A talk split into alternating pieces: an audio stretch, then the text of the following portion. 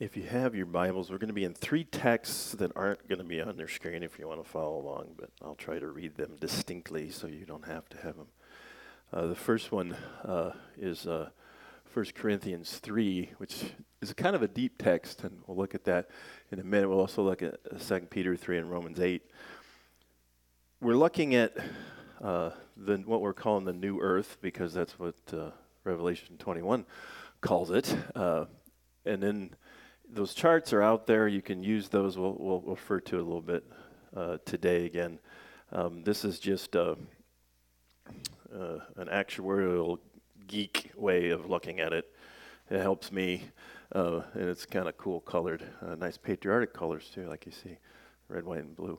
It's kind of neat. But we're, we're down here in what we call the final heaven or, or, final earth, or what sometimes called the new earth.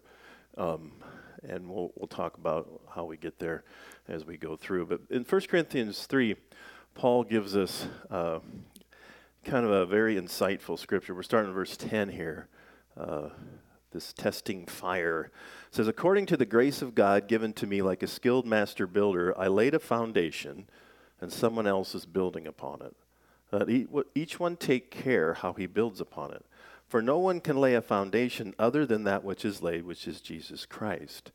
Now, if anyone builds on the foundation with gold, silver, precious stones, wood, hay, straw, each one's work will become manifest, for the day will disclose it, because it will be revealed by fire, and the fire will test what sort of work each one has done.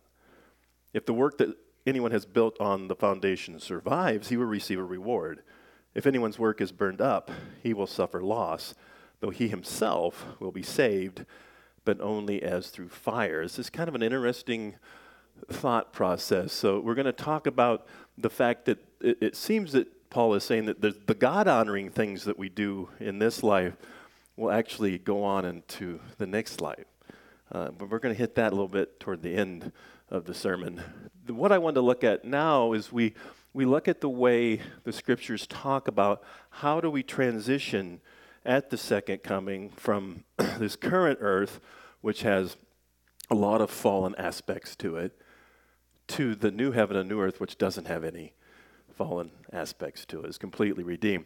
Well, where you get a little bit more about that is in, in Peter's second letter, in Second Peter, also ironically, uh, chapter 3, verse 10. Um, we looking at this, we're going to get a little bit more. But notice this isn't always what they're talking about. You usually get the theology of this kind of thing, other than in Revelation 21 and 22, kind of peripheral to what he's really talking about.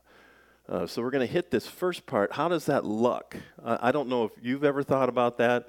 Um, I think about that a lot. Um, and when you think about it, when we were in in uh, 1 Corinthians, in my translation, the, the word day was capitalized.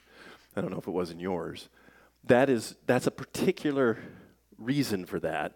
And you see it here in this text called the day of the Lord. This is something you see in the Old Testament a lot. The day of the Lord is a day of judgment. That's the main thing.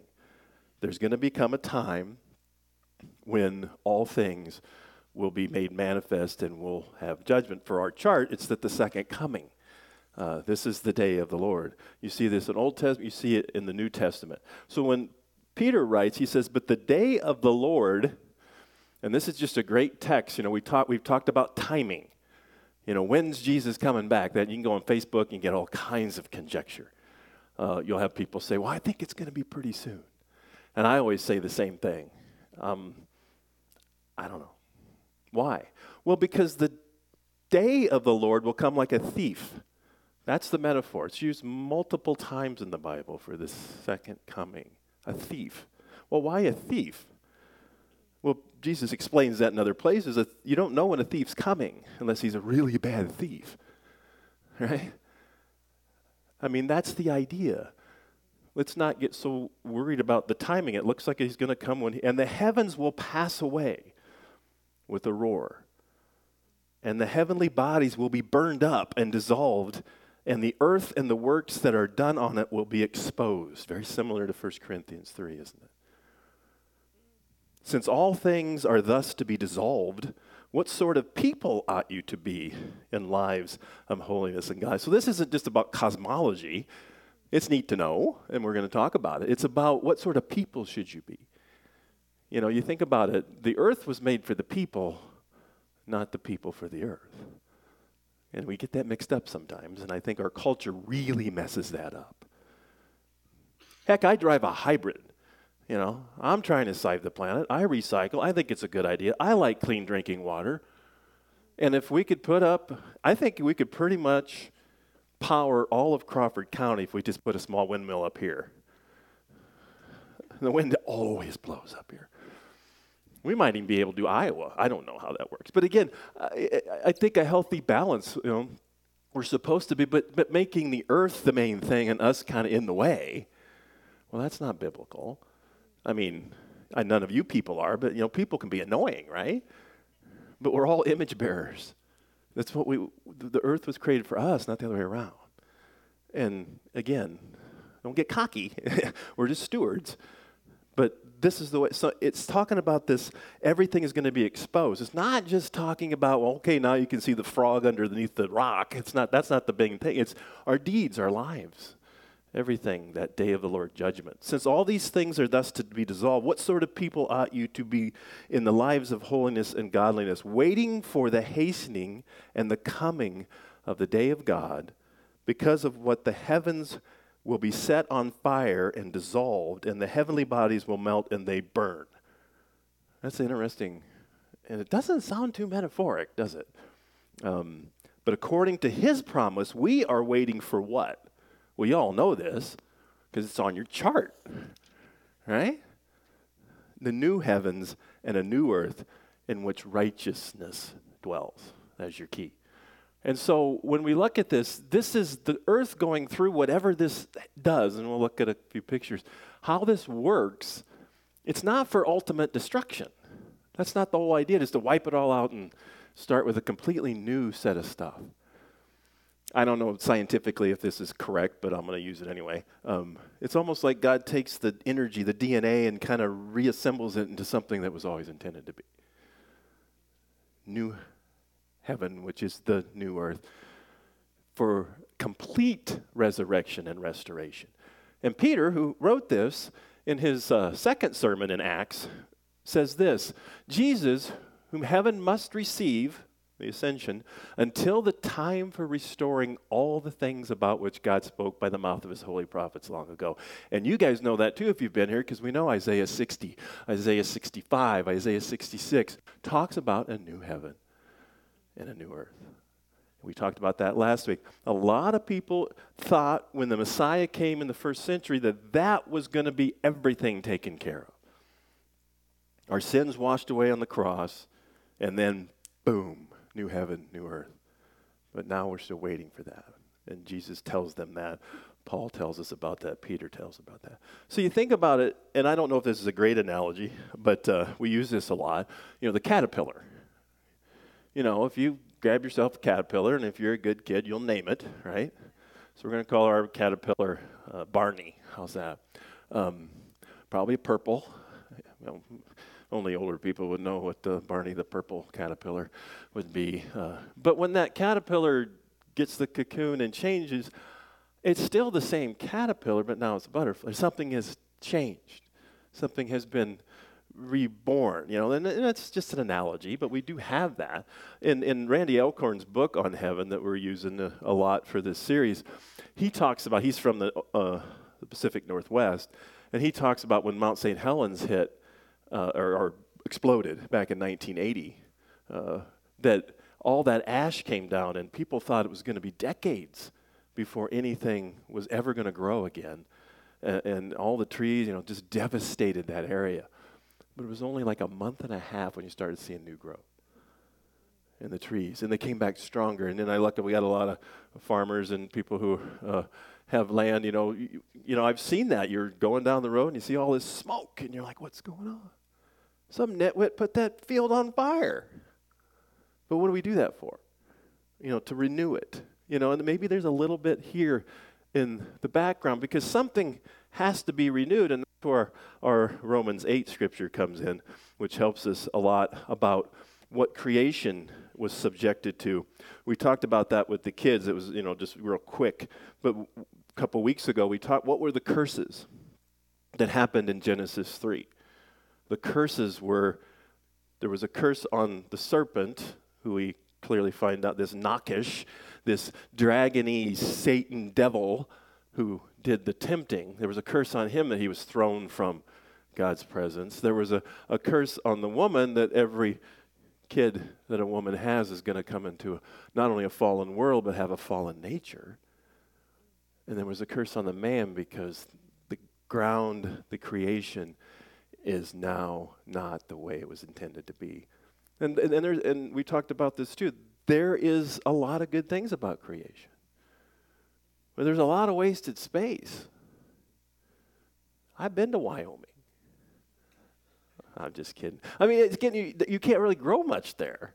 Um, one wonders what the new earth will be like. But in, in Romans 8, great chapter for lots of reasons. You get all this great theology, and then now we're not in any condemnation if we're in Christ. For the creation waits with eager longing for the revealing of the sons of God. For the creation was subjected to futility, not willingly, but because of him who subjected it, in hope that creation itself will be set free from its bondage to corruption and obtain the freedom of the glory of the children of God. For we know that the whole creation has been groaning together in the pains of childbirth till now, and not only creation, but we ourselves who have the first fruit of the Spirit grown inwardly as we wait eagerly for the adoption as son and the redemption of our bodies. So it kind of goes hand in hand. Creation's groaning for this. So, and I don't like to be to poo-poo all the, the things that people do to try to make the planet better. I think that's great. But we're not going to have utopia on this side of eternity. Doesn't mean you need to be pessimistic, but not yet. Let's not reach for utopia, let's reach for Jesus. And eventually he'll take care of utopia. And we get a lot of good things, you know? I mean, a lot of good things in this life, but it's just a pinprick of what we will have when this all gets renewed. So, Noah's flood also gives us a clue here because we can remember why did Noah send the flood? Because it was kind of the day of the Lord, a little bit, judgment. And Peter talks about that just a little earlier in chapter 3. But what happened to the earth? Was the earth completely destroyed in the flood? That was cleansed. It was renewed. You see, and then by means of these, the world that then existed was deluged with water and perished. By that same word, the heavens and earth that now exist are stored up for fire, being kept until the day of judgment and destruction of the ungodly. So it comes through. It's it. Maybe that's a little bit better picture that this however this works, this fire, whatever is going to cleanse it, is cleansing it and not completely destroying it. So in my in my movie, and in, in, in trying to figure this out in my mind, I don't think of Earth, you know, going. I think of Earth going, and then everything back, and you have to close your eyes to do that and the, and the sound effects are really good. you know, you, you, you come in, this is a picture uh, I found, and if you can do this, this is somebody's rendition of This is the New Earth. Um, but this is our current galaxy. And so the Earth would be maybe the size of one of those little, the one, the one we're on now. And so this artist or this theologian artist is saying, look how much bigger this is you know, it's interesting. You look at our current earth, and we think we know so much, and, and we do. And I've been to a few places. Sounds like you guys have been a lot more. Uh, you know, in Italy and Germany. I've been in the Middle East. I've never been in the Far East. Some of you have done a lot of travels, but that's just the surface. Have you ever watched? Uh, we don't know what the heck's going on down in the oceans and places. They keep finding new weird stuff. And that's just on the current earth who's still waiting and groaning for redemption. What's this going to look like? If this is true, I don't know how big it is, but if this is true that, you know, that the earth now would be just one little pinprick, see if I can get to Denison. I guess right there. Uh, the, it's so much more to imagine, you know, to think about the bigness of it and what you get to explore. Um, if you get a chance, just guys like these books, I think women too. John Eldredge has written some good books on thinking about uh, what we have in store. But this is just one rendition. But the thing we have to remember is that this is a rendition of the heaven that's there now coming down to the earth that's being recreated because remember they come they're the same place we can't miss that i know you all will remember everything i say right? You're still awake. But remember don't forget that that the new earth is the new heaven. In fact that's why we have chart 2.1 keep going. I don't know what will be at the end of this stuff. Um, I, you know, I change it to final earth equals final heaven. This is the same place because heaven again is where God dwells. And if we start thinking about that, we were made for a better world. And if you think about this is a quote from C.S. Lewis if you think in this world that nothing completely satisfies you, it may be that you were made for another world completely satisfied. We can find some satisfaction, certainly, in Christ, you know, worshiping the relationships we have with each other, family and friends. And Thanksgiving is always fun. I ate way too much turkey yesterday. We had our Thanksgiving meal. It's good. And I'm thinking maybe in the new heaven and the new earth, you can eat all the turkey you want, and you don't get fat. we'll go into that later. Probably not today. But uh, so new, new Earth does not need to be completely different. That's where we get messed up. Um, you know, you buy a new car. It's not like, well, what the heck is this thing? What are those four rubber things on it? You know, we know what a car looks like. It's just the old jalopy's gone, the new one's in. If you can find one. it's hard now. But think about the way Paul in Second Corinthians talks about this part of the chart where there's a judgment of faith at our death. You know, when, when do you know that you're going to heaven? When do you know? When can you be assured of that? It's when you accept Christ and become what Paul calls a lot in Christ. He permeates our lives everywhere, in our, in our hearts. And in the way Paul puts it, therefore, if anyone's in Christ, he is a new creation. So, any of you who believe in Jesus, you're a new creation. Now, I'm looking around, some decent looking people, but I don't know about the new creation thing. Not the physical yet, but there's something going on deeper. The old has passed away, the new has come, but it's still you, right?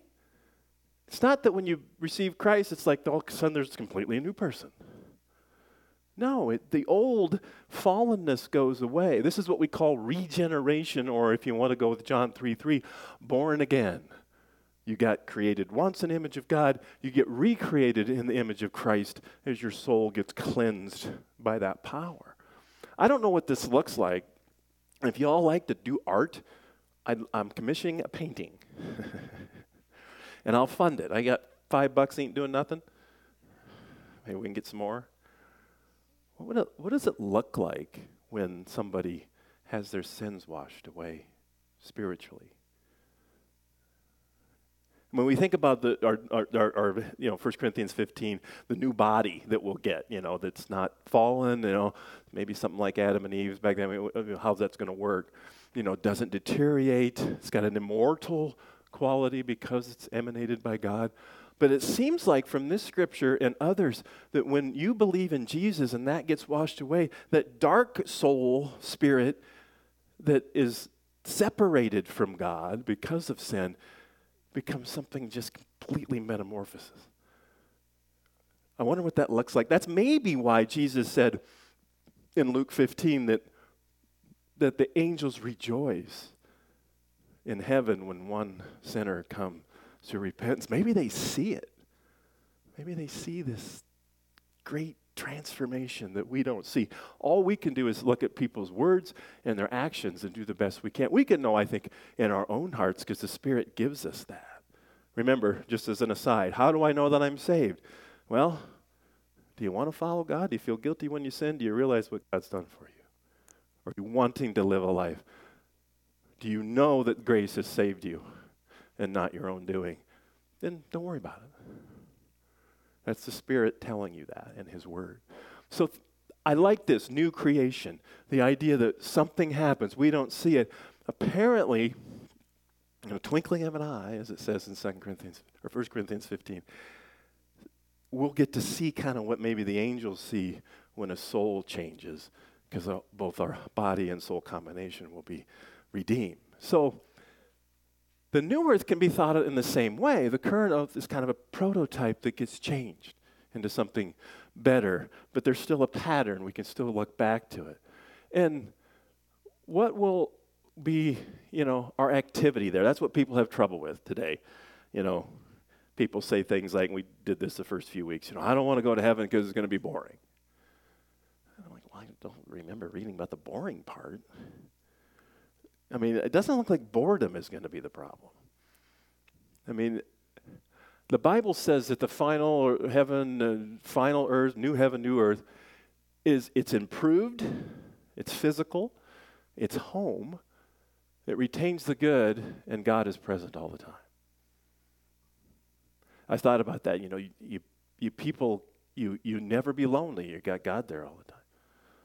And we kind of get that now, I think, but not quite the same, is it? It's, it's so you're going to have purposeful work. And you know, you know, I, work is not a four, well, I guess it is. I was going to say work wasn't a four-letter word, but technically, um, but it's not supposed to be. Remember, that's what Adam was supposed to do. And it was, but it, the curse was it's going to be more toil and not more desire. You think about it, look around here, different people, whether it's in your vocation or in your in the church and serving. When you find a work that God has gifted you to do, that you do that honors Him, it will energize you. That's kind of what our church wants to do. It doesn't have to be in the church, but it can be in the church. But when you find that, you're energized. It's like, man, and, and that's what you're going to get to do the rest of your existence if you follow Jesus. Like I said to the kids, I suppose this is kind of a good evangelical way to start talking to somebody. Say, like, hey, how'd you like to be in a new heaven and a new earth where you don't get tired? Maybe that's a good way to start instead of the Roman road.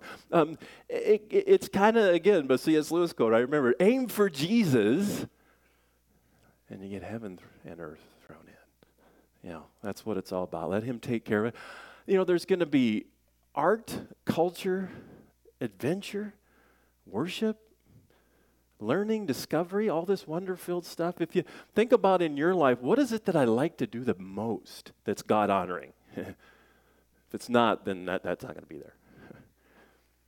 that's, you know, why, you know, I remember Cheers. You remember Cheers? The, the, you always want to, you know, bring up at least one bar reference at every sermon, but uh, I don't know why that. But you remember the, the tagline, you know, where everybody knows your name. Why do people go to bars? Well, hope, hopefully it's not just for the inebriation. Hopefully, I mean, it's the people. And it, wouldn't it be nice if you could have it without the fallout? You know, that's hopefully churches. I mean, I would hope you'd want to come to church, and that'd be actually more fun than going to the bar. Because this baloney that in heaven they're eating no beer. That's why we drink it. Uh, but whatever beer signifies there is, is culture and, and connection. I think it's going to be something you can really look forward to. So, you know, what's that going to look like? Well, this is the one of the renditions of what, because it's this golden city. I didn't know this, but from what Brian said at the Bible study, this is actually in Germany. said it was the most beautiful. I can't remember the name of it, but but there was one that just that made me think of this. But here's another rendition of it. You know, you walk along the streets of gold and all that. And I don't know. We don't know if you read books like Ezekiel and Daniel and his visions, and of course Revelation with John. They're seeing this through their eyes. I don't know if it's going to look like this. Maybe you maybe your color you hate the most is gold. So maybe I don't worry about that. Uh, it's just trying to give us a rendition of why gold? Well, because it, has got that gleaming perfection. It's, it's the idea of a, a metal that God has made, and it, you kind of get that in the First Corinthians 3 scripture too, which we're going to head back to here to end up. Think a little bit about the things that we do in our life.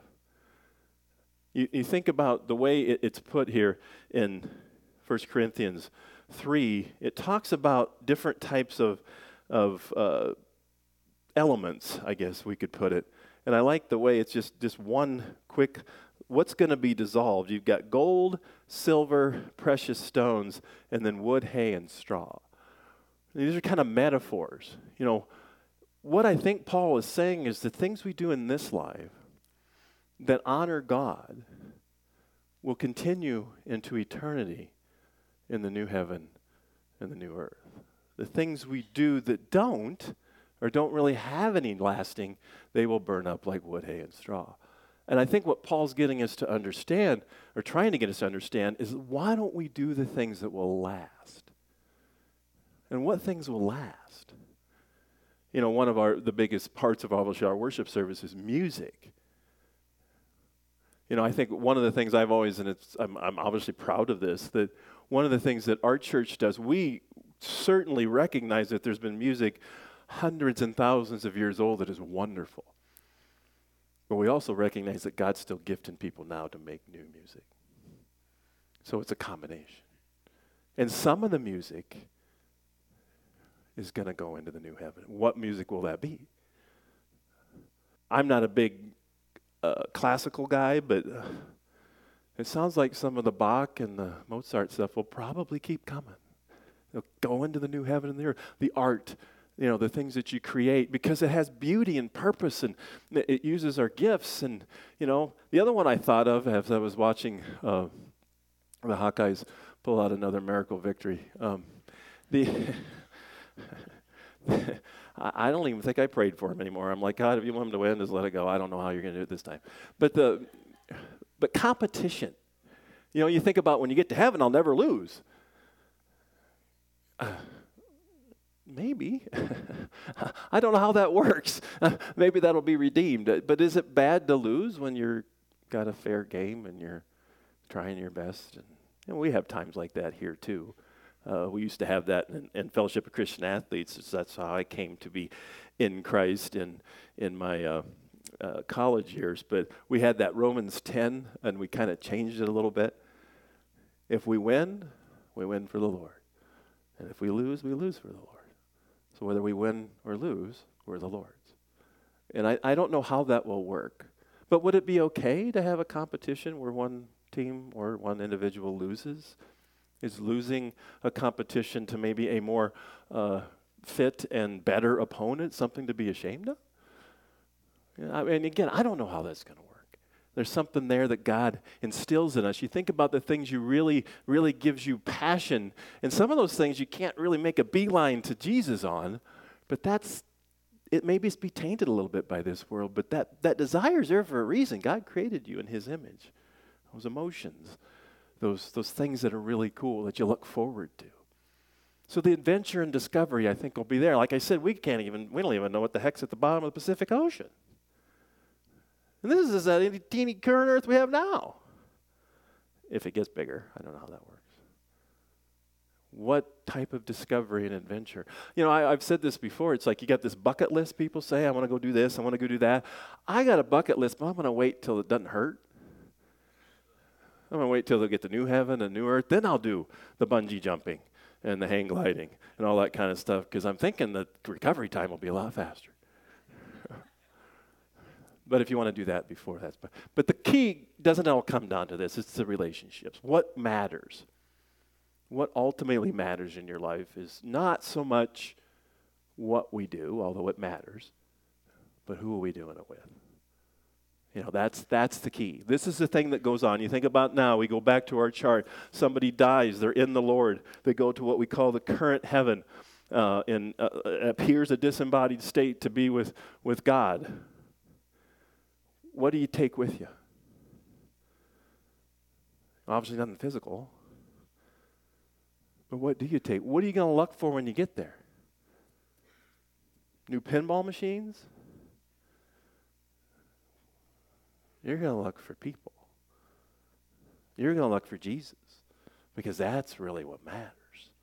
We're created as social beings, and that was supposed to in Eden continue on forever and ever. So here's a couple art. If you like cities, it's a golden city. It's even got kind of an esoteric angel there on the right, which is kind of cool. Um, but most people here probably don't like the city. I do think it's kind of you guys have lived in some bigger places, and I know some. But I remember, I, you know, I lived in Austin, Texas for a while, Omaha, Des Moines, um, and one of, the, one of the things that just struck me one time, I think I'd only been here a couple years, and some guy who lived in one of the smaller towns said, "I just can't understand how you can believe, live in a big place like Denison." I'm like 9,000, 1.2 million. Like, yeah, it, it's just it's always perspective you know. So when you read about that, we'll get into this after Christmas about the new the, the new Jerusalem coming down and what that what that symbolizes. Don't think about that city thing. And if you like country stuff, here's a good picture for you. Maybe this is from Germany, I don't know, but it's and, and it's got the Isaiah 65. Behold, I will create a new heaven and a new earth. Maybe that's more appealing to you. I don't know how that all works. But again, it comes down to what do you do in this life, what do we develop and create and put our time into in this life that's going to last into eternity on the new earth? It doesn't necessarily mean all of us sometimes in this world have to do things we, we know it wouldn't be the most fun thing. You know, I'm still looking in 1 Corinthians 12 and Romans 12 for the gift of toilet cleaning. Um, it has not presented itself yet. But it still has to be done, right? Boy, that would be a rabbit trail if we talked about how the new earth worked there. Maybe later. Let's not do that. Um, but this is the thing, you know, this is going to be our final home. Let's start thinking about that. You think about Jesus before he went to the cross in the upper room on, in John 14. You know, we, we use this a lot at, at uh, memorial services. I go to prepare a place for you. Well, how do you do that? Well, through the cross. I mean, because anybody who believes is in Christ gets to go to that place. But I, have you ever thought maybe we should try to prepare ourselves for being there? And think about those relationships and deepen them. You know, and you never can exhaust a relationship. It's really cool. The older I get, the more I believe that. You're certainly not going to uh, exhaust your connection with God. And we're just starting those deep relationships with each other here. You know, how many times, you know, we, we had that a little bit the other night. We were, last night, I guess it was talking with family, and family had to leave, and you're like, wouldn't it be cool if we could hang out longer? Maybe that's coming, you know, not yet. So, we're going to end with this quote. This quote is from a, a, book called Heaven is Not My Home. It has a subtitle too uh, by Paul Marshall. And I like the way it's put. Um, it kind of comes into what we're talking about that this renewed earth, this new heaven, new earth, and, and doing those things that last and God is proud of. What we need is not to be rescued from the world, not to cease to be human, not to stop caring for the world, not to stop shaping human culture. What we need is the power to do these things according to the will of God we, as well as the rest of creation, need to be redeemed. And that's the promise that we have in a new heaven, a new earth. And, and may we do that each day. What am I doing today that's going to last for eternity? Because getting there and continuing those things is going to be stuff that we can only begin to imagine. Let us pray. Father, you give us these pictures in uh, your word from uh, Peter and from Paul and from Isaiah and John.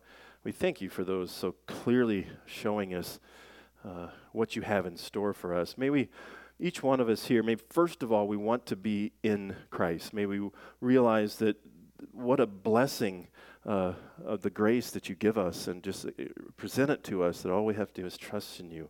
Uh, trust in you, live a life uh, that is, has you at the center and of gratitude uh, as we go into this Thanksgiving season, may we look at those things we can be thankful for that you've given us and cultivate those in this life so we can carry them on into the next. May we do those things that won't be burnt up, but will honor you. And may we put the relationship with you and others first in our lives, now and forever. Amen.